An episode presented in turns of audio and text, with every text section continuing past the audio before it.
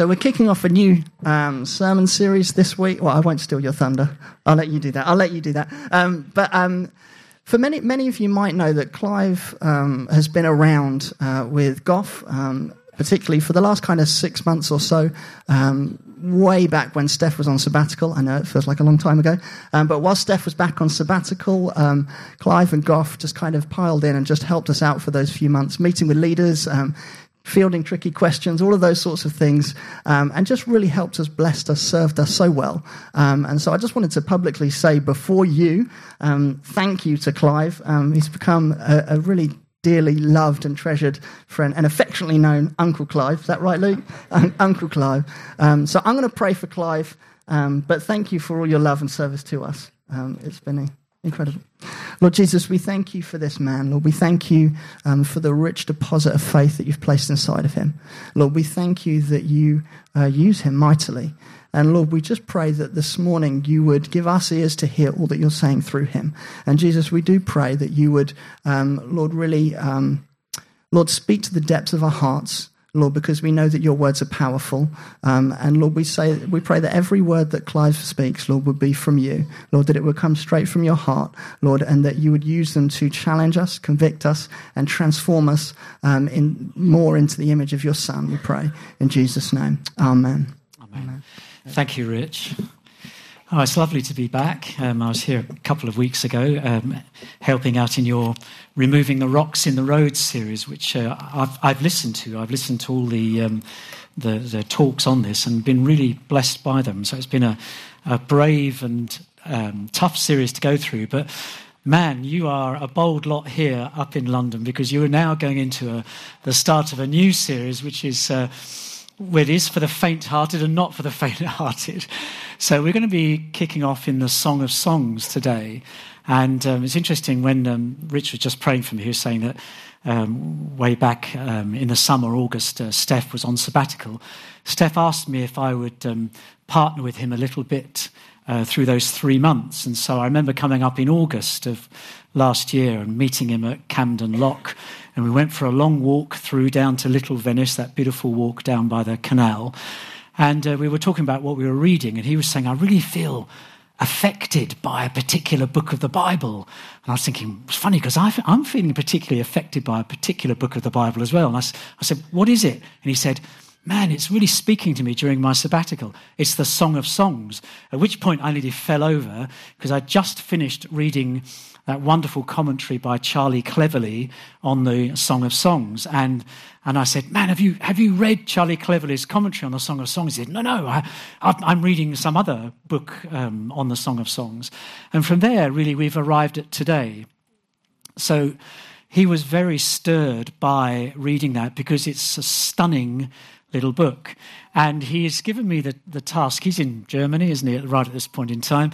And uh, Steph next week will be speaking on how to really understand the language of the Song of Songs, how to unpack its applications, and how to really hear God through this extraordinary little book that falls open in the middle of your Bible. And my job this morning is to kickstart the series. And uh, so it's a, what I'm going to do is I'm going to go through some themes Okay, I'm not going to particularly home in on a particular verse. You've got this fabulous little book to come over this next few months. So, what I will do is I'll just set the scene today, if that's all right with you. Okay, so let's pray. We're going to need some help this morning. this book could be taken at several levels, and uh, as we're about to find out. So, I'll just pray, uh, just as Rich has prayed, we just pray for help in our understanding of the Song of Songs. I feel it's an absolutely now book for this church at this point in time. It's precious and special. And we ask you, Lord, to apply it to our hearts in Jesus' name. Amen. Okay, so um, as I said, Steph will um, concentrate on how to uh, approach the book and how to apply it to our lives. But um, um I'm going to pick out some themes. The theme that um, overarches all the other themes of the Song of Songs is three words. You ready for this? Invitation to intimacy. That's where we're headed. Now, it's intimacy at a human physical side of things in terms of human sexual love, but it's also intimacy with divine love. This is about God's love for us and our love for God, and it's also about human love between a man and a woman, and also, I believe, amongst friends. But let's, let's start not in the book of the Song of Songs. Let's start with that invitation to intimacy, shall we? So it should come up on the screen behind me. This is Revelation chapter 3, verse 20. And this is Jesus saying this Here I am. I stand at the door and knock. And if anyone hears my voice and opens the door, I will come in and eat with that person and they with me. You are that person. You are the person that Jesus wants to sit down and eat with today. You are the person that Jesus is referring to. This is an invitation in the book of Revelation to a particular church at Ephesus. It's an invitation to intimate friendship and a love relationship. You've just been invited to sit down to a meal with Jesus. How are you going to respond? This is very intimate, sharing a meal. We just had Valentine's Day. I don't know if I dare ask you, did you survive? did you get what you wanted? Okay, if you didn't, we're not going to go there. But there's a very interesting thing on the web at the moment. And it's a 36 question experiment. You may have noticed it. It's been carried by some of the, the newspapers. Um, it's been written by a, a proper academic psychologist called Arthur Aron under the title The Experimental Generation of Interpersonal Closeness. And uh, the academic wanted to see what would happen if two people sat down close to each other, looked into each other's eyes. Now, the thing is that it didn't actually matter uh, if you didn't find the person attractive, but the process of asking and answering profound questions was found to accelerate intimacy. So, these 36 questions that can make you fall in love with anyone was the ambition of this psychology experiment. So, it claimed that two people will feel more kindly towards each other and in time develop the emotion love by asking profound questions. And they found that uh, statistically it started to come true. Now, interestingly, of those 36 questions, I wonder if you can guess what the first question was. Do you know what it was? Anyone done the test? Don't put your hand up. it's this Given the choice of anyone in the world, whom would you want as a dinner guest? And that's the start of the pathway to love.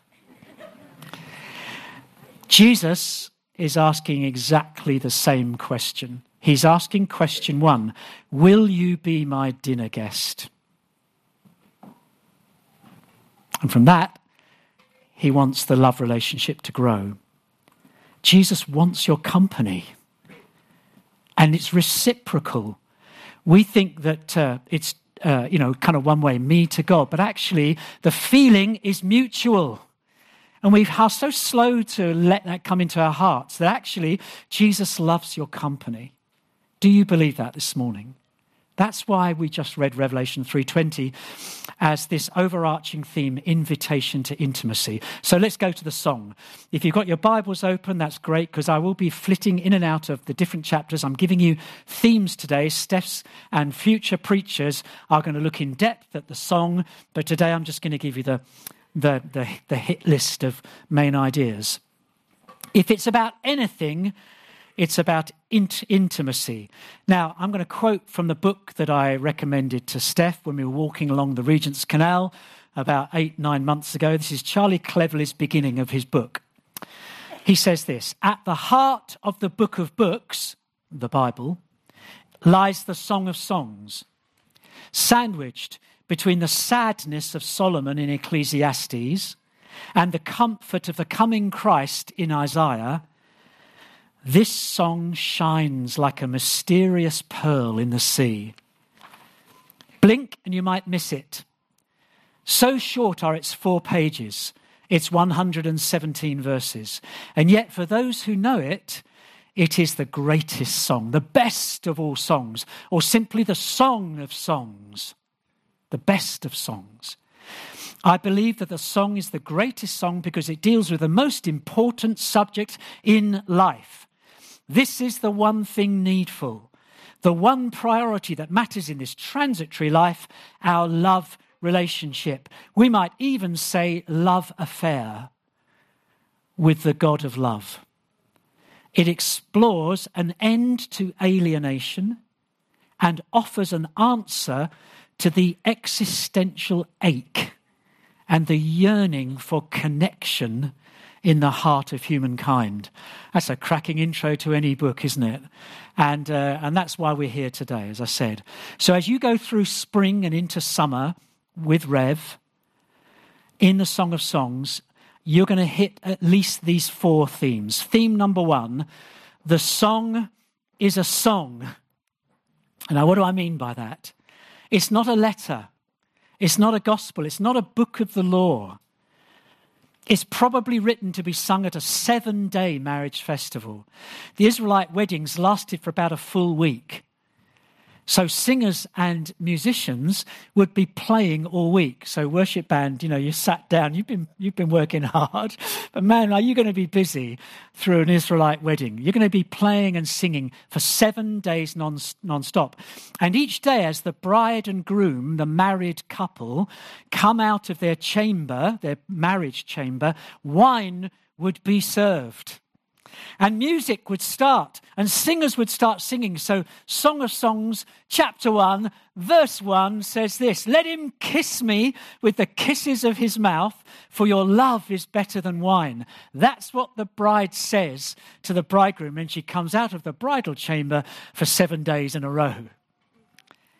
And actually, uh, I'm, I'm, looking at Dan now. Where are you, Dan? Dan will. Where's Dan Hater? Where are you? Dan, oh, there you are, Dan. Dan will know about French weddings. I mean, I've been to a few French weddings in my time, but it's hilarious when uh, when uh, when the bride and groom have got married, they will uh, go to a hotel room, but the, the wedding party follow them, and uh, they give them the first night in privacy, of course. But the next morning, they all come barging into their room, and they bring out a chamber pot. You know what a chamber pot is? That's under the bed, and they fill it full of champagne, and they all come and sit on the bed with the new bride and groom who've pulled the sheets up and say, "What are you all doing in our room here?"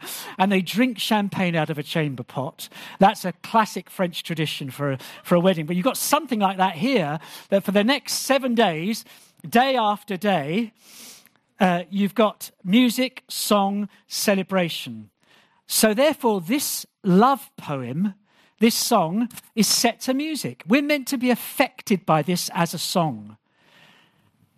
So, before the applications begin, begin, before we say anything else, let's say this that the song and its poetry stir the heart. So we want your hearts to be stirred over these next few weeks. We want your imagination to be stirred. You, we want you to be feeling deeply invited into intimacy. Now, often the guard is up against intimacy in man woman relationships, and certainly. Uh, if you've had a, a, a breakup, you're saying, I vow I'm never going to get involved again. Or if you're struggling to believe that God really does say to you, Look, I'm with you. I'll never forsake you. Yet, but Lord, I'm struggling so much. This song with its poetry is meant to draw you in. Um, music, I, I love the arrangements for your songs. I love the way you choose funky chords for your for your um, song. So I'm expecting different chords, but you come back at me with minor chords and different chords. I, I don't know what I'm talking about really, but it's different. But the music gets to me, and um, if we don't have music and singing here, our hearts aren't going to be massaged. Our emotions are not going to be touched. There's something beautiful about the music and the singing. Are you with me? I've just, just done a crematorium service on Tuesday for uh, my next door neighbor who's not a believer. And it was, a, it was a terribly difficult thing to do because it was one of those no hope goodbye at the crematorium moments. And then we played the song The Lark Ascending by Vaughan Williams. Uh, it's not a song, it's a little violin concerto or something. And the music suddenly broke hearts. And what we tried to say, expressing um, secular phrases didn't do it. But when the music started to play, man, there wasn't a dry eye at the crematorium chapel. Do we understand that? That God is after touching your emotions through this song. Are you willing for that to happen? Are you willing to take off that kind of protective outer layer? Because this is about romance. We're going to be talking romance, romantic things for the coming weeks ahead. As I said before, this is not, going to be for the, for the faint hearted. We're going to go through this door together. Um, I'm a bit of an opera fan. I've, I've listened to opera in the open air in the amphitheatre in Verona in Italy. And man, when you hear it out under a, a, a, um, an Italian night sky and what's not to like? You might not be an opera buff, but all music and song. My first point is this let the music entrance you of this beautiful book. Theme two it's about human love in the context of marriage. Now, Jerusalem, approximately 1000 BC, which is when this was written, so this is a 3,000 year old poem. In Jerusalem, a thousand years BC, it had not been affected by the sexual revolution of the 1960s. So there were two types of love when the Song of Songs was being written. There was love between a man and a woman in marriage, love expressing itself in sexuality in marriage, or there was broken sexual love or broken sexual relationship found in adultery or sex outside marriage. There were two types of love. That was it. That's what the Bible understood as either love and sex in marriage or brokenness as expressed in adultery or this word fornication, sex outside marriage. Now, the song that you're going to study these coming weeks and months is about pledged love, married love. So the song has words peppered throughout it like wedding, bride, bridegroom, seal, like, you know, a seal of wax on an envelope, permanent pledge. If you look at um, chapter 8, verse 16, it says this Place me like a seal over your heart, like a seal on your arm. For love is as strong as death, its jealousy unyielding as the grave. It burns like blazing fire, like a mighty flame. This is expressing the fact that this love is covenant love forever. This is permanent. This is beautiful. This is what that lovely old fashioned wedding um, terminology says I plight thee my troth. Do you know that wonderful old expression? To plight is to pledge. To pledge is to swear with everything in you that you will be loyal to that love. A troth was a truth. I pledge you the truth of all that I am. I'm yours forever. It's that sort of love that this song is talking about. And um, in chapter 2, verse 16, we can call that up as well. I mean, look at this language. My beloved is mine. Do you get the feel of this? And I am his. Total commitment in love. That's what this song's about. And so, theme two, the Song of Songs, is a literary and poetic exploration of human love that affirms commitment, loyalty, sexuality, and beauty in all its variety. And there's plenty of that in the song which we will come to in a moment, but within the ethical limits of the marriage bed. You with me? And so, as we go through this idea that the song is about married love, we look at the language. The lyrics, if I can call them lyrics of this song, are very candid. You read it for yourselves in these coming weeks if you haven't already. They're pretty candid, but they're not crude. They're not prudish, but nor are they immodest. The song has a beautiful balance. It has adult content, but it's teenage appropriate. It's not X rated, it's more PG. You with me? So, those of you who know this, you say, Well, I'm going to check that out. It has an explosive start that Steph said to me, I want to teach on that next week. okay, so I won't, I won't talk about let him kiss me with the kisses his mouth because that's how it explodes onto the scene. It's impulsive, emotional language from the beginning. This is the hottest book in the Bible. Can I say that? This is hot. You're meant to feel the flame. Welcome to the Song of Songs. Now, interestingly, the woman is the main speaker throughout the song. So she and the man will talk to each other throughout the song, but she talks for over 50% of the time. The guy gets to talk for over 30%, and no jokes about the guys don't joke about the women talking more than the men. But it's interesting that she is the main talker in this, okay? The daughters of Jerusalem you'll find appear in this song, and they play a role in this and that's for about 15% of the time, and the rest is made up by, by others. The bride in the song, she could be called the Shulamite woman or Solomon's wife, because this is written by Solomon, the King Solomon of the Bible. She's the star of the song. She boldly invites intimacy. She's not passive. She's not weak. She's neither silent nor shy. This woman is a class act. She wants to be kissed. Now, it's not necessarily because he's a great kisser, but because his love for her is so great. Your love is better than wine. This song is about passionate, monogamous marriage. Theme two. With me still?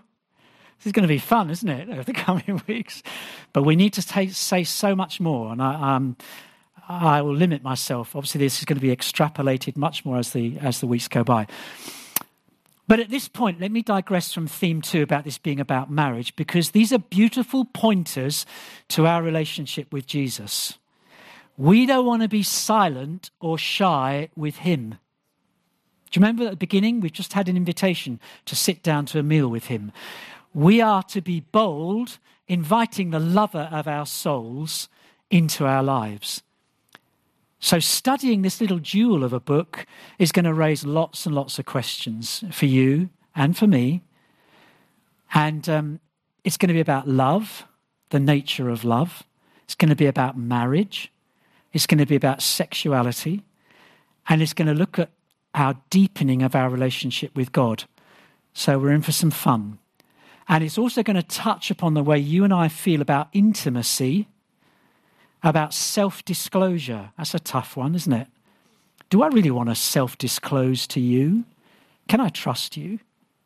Can I really be vulnerable to you? Can I really open my heart? If you know the deepest part of me, will you reject me? We're going to look at self disclosure, opening up to love. That's going to mean people knowing about our longings. That's going to be about the things that we yearn for, but we don't want to tell people about. And yearnings for closeness to God, wanting my relationship with God to move on. These are going to be very challenging months ahead. Now, let me come to theme three. I've got four. Here's theme three. Theme three leads on from theme two about love between a man and a woman. And the theme three is about wisdom. Now, you might be surprised that I bring that up now, but it is about wisdom. This book it is, in a very real sense, a book about wisdom. This book knocks about with books like Job, Proverbs, Ecclesiastes. Song of Songs is in there as a four grouping of books which deal with practical human wisdom. Now, what do I mean by that? The book is directed at two groups of people, and I'm going to divide this room up into those two groups. The book is, divi- is addressing with wisdom the married people in the room. I won't ask you to put your hands up, and the unmarried people in the room. So you're either one or the other, okay? So you're either single or married. Now, the unmarried that the song addresses are these mysterious women called the daughters of Jerusalem. So if you know the song, it's aimed specifically at single women. So the women who consider themselves of marriageable age, the, the wisdom message for this group of unmarried women, it goes something like this. The newly married bride in the song comes out of her wedding chamber after a night of passion with her new husband, and she tells the young women who are waiting to serve her with more wine, what a book, and song and music and the band's playing again. And she says this to the unmarried. She says this, and I'm paraphrasing this wait for this. What I'm enjoying now, wait for this. It's worth it. Keep your passions under control now, arouse them later when it's time patience, then passion. Uncompromised purity now, unquenchable passion then. Now let's look at chapter 3, verse 5. Daughters of Jerusalem, I charge you, this is the bride speaking, by the gazelles and by the does of the field do not arouse or awaken love until it so desires. There's some wisdom, deep, deep wisdom to the unmarried. Now, this is to the girls. And guys, if you think you're getting off scot free here now, that uh, you're not being, you're being told to control your passions, there is another book in the Bible called Proverbs, which is chapters 5, 6, and 7. If you've ever done the ice bucket challenge, guys, there's a bucket of water being poured over you in chapters 5, 6, and 7 of Proverbs. Say, cool it, guys, until your turn comes. Okay, now don't, guys, don't go off and look at Proverbs 5, 6, and 7 now. Stay with me in the song. But basically, the wisdom to the unmarried women is here in the song. To the unmarried men, it's in Proverbs, but that's another story. Then the second group of people that the song talks to are the married. The wisdom of the song says this you married people, increase your intimacy. You are invited to absolute intimacy. Now, elsewhere in the Bible, it says that a man will leave his uh, family and cleave to his wife, and they will become one flesh, two becoming one. And the song basically is saying, I am my beloved's and he is mine. You're expressing one flesh. Now, when you think one flesh, you think sexual union, don't you? You think the physical act. But it is so much more than that. When you say we are one flesh, what you're really saying is this nothing comes between us. So the song says this to the marrieds amongst us this morning.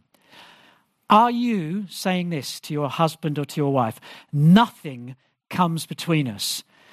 Your work is not going to come between us. Your parents' expectations are not going to come between us.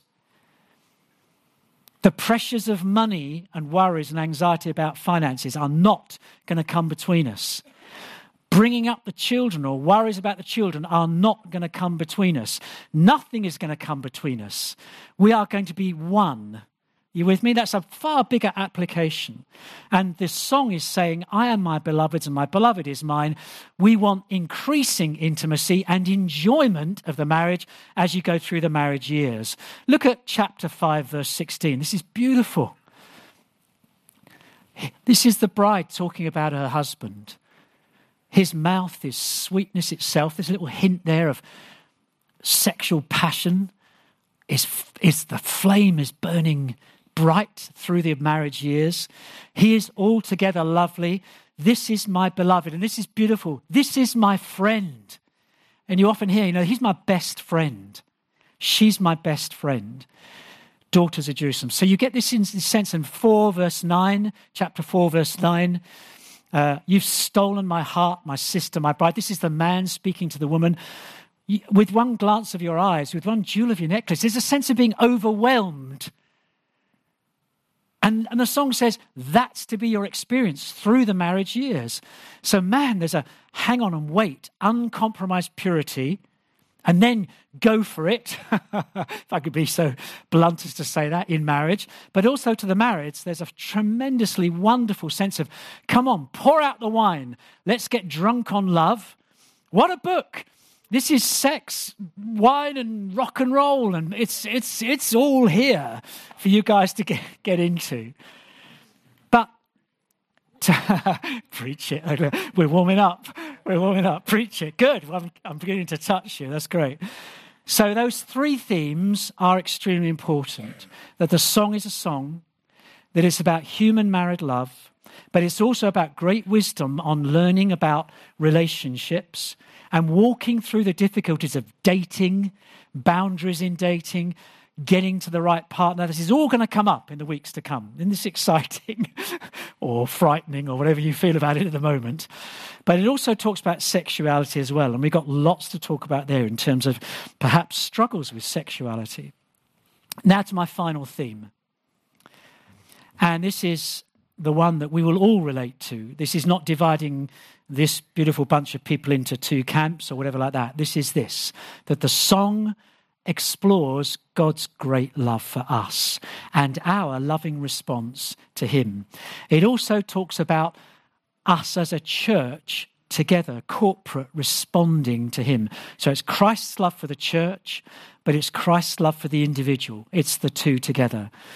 So, um, you, Julie, you don't need to look at this one because um, I haven't given this to you as a reference, but I haven't got time to talk about Christ and the church, but in chapter 6, verse 10, if you've got your Bibles open, it says this in the song Who is this that appears like the dawn in Camden, fair as the moon, bright as the sun, majestic as the stars in procession? That's chapter 6, verse 10. It's the church we're talking about. I haven't got time to address that. But what I will talk about now is how the song is an allegory of Christ's love for us. And I'm in good company here that it wasn't until about the 19th century that people thought, ah, this is just a song between a shepherd and a shepherdess. Ah, this is just a song between King Solomon and his favorite wife. No, no, no. For 1900 years, or be, before that, in fact, the church fathers have preached that this is, yes, a human love story, but it is so much more. It is an allegory of Christ's love for the church. And we're going to go down that road together. You with me? So let's say this every reference point in the Bible ultimately points to Jesus. All the images you read, all the metaphors, all the stories, they all bring you to the central figure of the book, and that's Jesus. So when you read about him in Isaiah, the suffering servant, you're reading about his death and suffering. When you read about him in Micah, you find out where he was prophesied to be born in Bethlehem. All through the Bible, Old and New Testament, he's hidden and sometimes he's there in plain sight. It's all about Jesus. Therefore, the Song of Songs is going to be about Jesus as well. You with me? So, this imagery that we're reading in the Song of Songs, the bridegroom, we've got We've got something of Jesus here when we're reading about him. The bridegroom loving his bride. The bride is the church. And we're being drawn into this beautiful imagery. So, my point is this in theme four that this is about God and us is that knowing the story of Jesus opens our eyes to the song. And knowing the story of the song opens our eyes to Jesus. You with me? So it works both ways. We understand the song more when we get Jesus, and we understand Jesus more when we get the song. Um, but this is what one commentator called boldly Christological. So if you're going to do anything else in this next few weeks, you're going to study more about the love of Christ for you. Isn't that beautiful? So, Song chapter 1, verse 3 says this Your name Pleasing is the fragrance of your perfumes. Your name is like perfume poured out. No wonder the young women love you. What verse does that remind you of in the New Testament? John's Gospel, chapter 12, verse 3 Mary anoints Jesus for his burial, and she pours out expensive perfume upon him to anoint him for burial. And it says this the house was filled with the fragrance of the perfume. Your name is like perfume poured forth, Jesus. You're beautiful beyond description, Lord Jesus. The fragrance of your perfume fills this room. And Ephesians chapter 5, verse 2 says this Christ loved us and gave himself up for us as a fragrant offering. This is redolent of the Song of Songs. You with me? I can, I can, can I smell that fragrance? It's the love that Christ has for us. And he wants that to be all over you as a body of people. This is what Bernard of Clairvaux said, a 11th century mystic. I'm just wondering if this is how you feel about Jesus this morning. Jesus, the very thought of you fills my heart with such sweetness, but sweeter it will be to see your face and in your presence rest. Now I'm finished. I'm nearly finished. I want to end on a poem. There's so much more I could say today. I don't want to steal Steph's thunder next week or anyone else who comes on to preach there, but I, I hope that you're being drawn into this beautiful and mysterious jewel. I want to end on a poem which was written by George Herbert in 1663. Can we bring that up on the screen now? And this is back to where I began back to the invitation to sit down and eat with Jesus. Because if you remember anything from today about the song, it is an invitation to intimacy. And this is now time for us to drop our guard and to say, Lord Jesus, I need you more than I'm admitting to myself. Lord Jesus, and as we heard uh, um, last week as well, um, in Susie's talk about um, self sufficiency, you know, just dropping the guard and being vulnerable to God. We now need to do that together right now as we read this poem. You may know this. Uh, this was written in Elizabethan language. We've got the um, modern version here. Let me just read it to you. And this is about God welcoming us to sit down and eat. Love, in other words, Jesus, bade me welcome. My reaction? Yet my soul drew back, guilty of dust and sin. But quick eyed love, quick eyed means discerning, insightful. If you love someone, you're not blind to love. Love isn't blind, love is very aware, very aware, wants to really know you. Quick eyed love, observing me grow slack, in other words, seeing me get down from my first entrance in, drew nearer to me. He's chasing me, sweetly questioning if I lacked anything.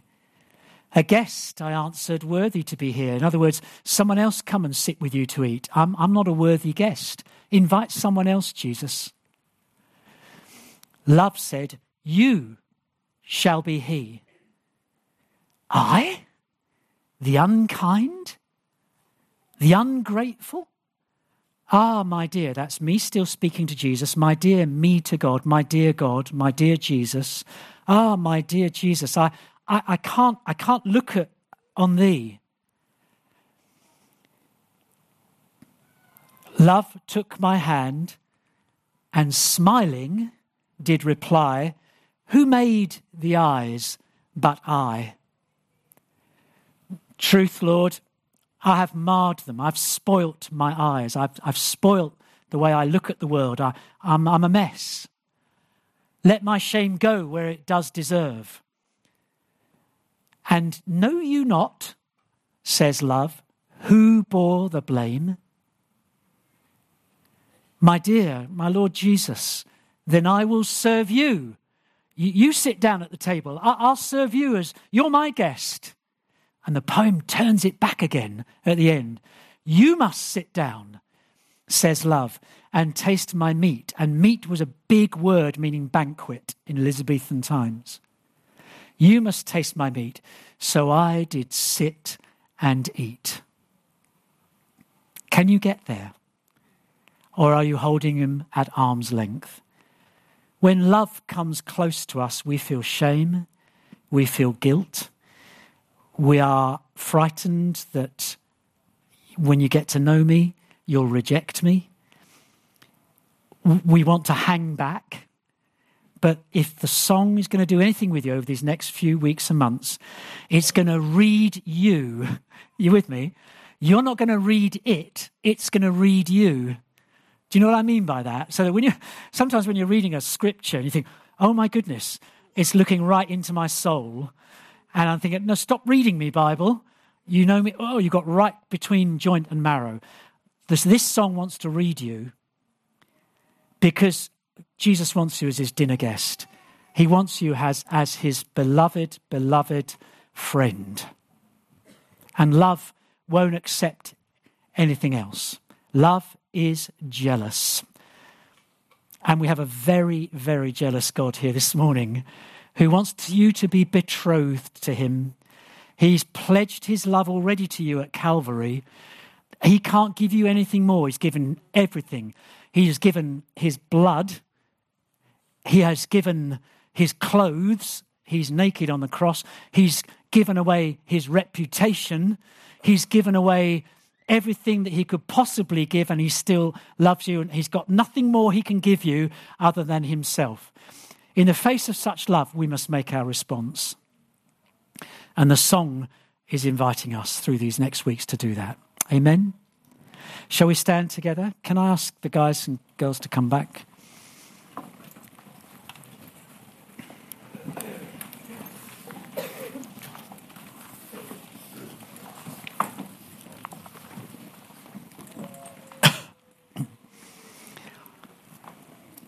Okay, I'd like us to um, respond to the challenge of these astonishing verses. There's nothing like this book anywhere else in the Bible. The Psalms get a bit close at times, but there's no language like this stuff anywhere else in the Bible, and therefore we take it very seriously. Here's a little um, clip from the old fashioned marriage service. I take you to be my wedded husband or wife, to have and to hold from this day forward, for better or worse, richer or poorer, in sickness and in health, to love and to cherish till death us do part, according to God's holy ordinance. And thereto I plight thee my troth. I have forsaken all others and will cleave only unto thee. And in a beautiful way, Jesus has just said that to you afresh. You're mine to have and to hold. You're mine in the better and the worse in your circumstances. If you're going through rich times, poor times, if you're sick or in good health, I love and cherish you. And my death parted me from you for three days, but even then it didn't part me from you because what the Trinity was working on the cross and according to God's holy ordinance, I have plighted thee my troth, says Jesus to you in Elizabethan language this morning. Isn't that beautiful? And he has forsaken all others for you. In other words, we want to say the same to him I forsake all other loves, Lord, that would that would be idols in my life, and I want only you. Lord Jesus, help us now. We're praying now for help. Big, big help. We're asking you, Lord, to uh, come in on every word spoken over these next few months and, uh, and, and help us because this is going to stir some beautiful things, but it's going to stir some difficult things as well. And we're not, we're not blind to that, Lord. We, we, you, this is going to touch the deepest part of us uh, our identity, our sexuality, but it's also going to touch the way we feel about you, Lord, and it's going to break new ground. And Lord, we really need help. But we lo- I love the boldness of this church to go down that road, to want all or nothing. It's like that kind of purity of motive. I love it. I love your, your, your ambition. So, Lord, lay that ambitious spirit on us right now that we will journey this with you, that we will go through all the doors that you open up to us. Lord, come and help us now. I just pray for the settling of hearts. If this is uh, some of this has been difficult to receive, maybe, or if there's been a longing that this has stirred, or a yearning that you feel, oh God, don't let these yearnings stir in me again because I'm disappointed in these very areas. Lord, put your healing balm on those people right now. Come, Holy Spirit. Come and just come and bring your oil, the, the honey of your love Let that honey, the sweetness of your love, bathe any wounds right now. But Lord, we pray that we are brave to go through the door of intimacy and sit down and, inv- and say, Lord, please serve me. I can't believe I'm asking the King of the universe to serve me. This is crackers. But it is so beautiful. It's so, it's so, it rings true in every way. And that's what my heart leaps for, Lord. I want that. I want, I want to know you as much as I possibly can before I see the sweetness of your face. So help us, Lord, in these coming weeks. In the, in the name of the Father, the Son, and the Holy Spirit, who've loved each other from eternity, may we all enter into this joy that the Trinity has been experiencing from before worlds were made. Amen and hallelujah. Help us, Lord. Amen.